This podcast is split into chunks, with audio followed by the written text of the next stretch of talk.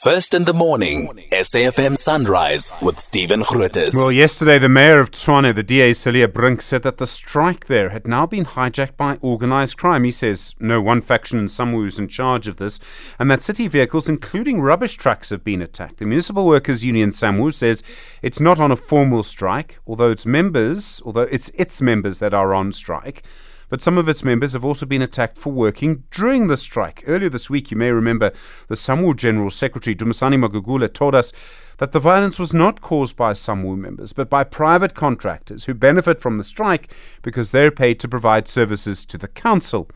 Tshwane, the city is refusing to implement a 5.4% wage increase for workers, saying it can't afford the money. It's appealing a decision by the South African Local Government Association Bargaining Council that it must implement the increase.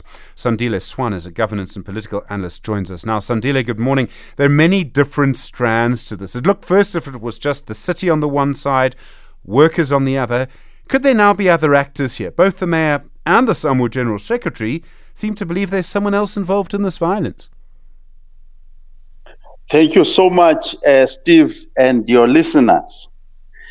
Um, I, I think that I'll just make a general statement, first of all, is that when you look at the process of the the monetary dispute between the council and, and the workers and the unions, the processes are well structured within the bargaining council and the labor court it's, difficult to find where a strike would fit in. And therefore, a strike is ordinarily out of the question in this particular instance.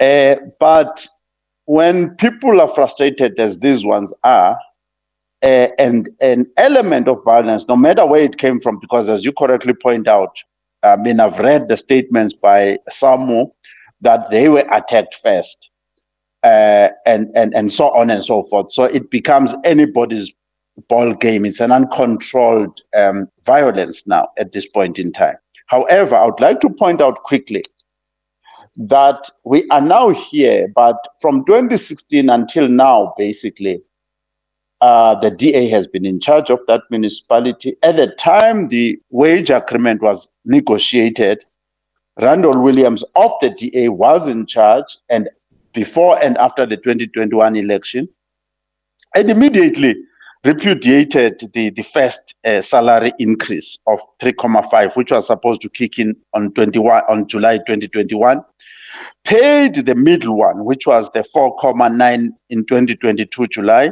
refused to pay this one this year, although it was found at the bargaining council that has a, the, the, the mayor has got uh, a surplus of a billion rand and all that is needed is 600 million. So uh, there is a very high degree of mismanagement um, by the mayor and the management of the municipality.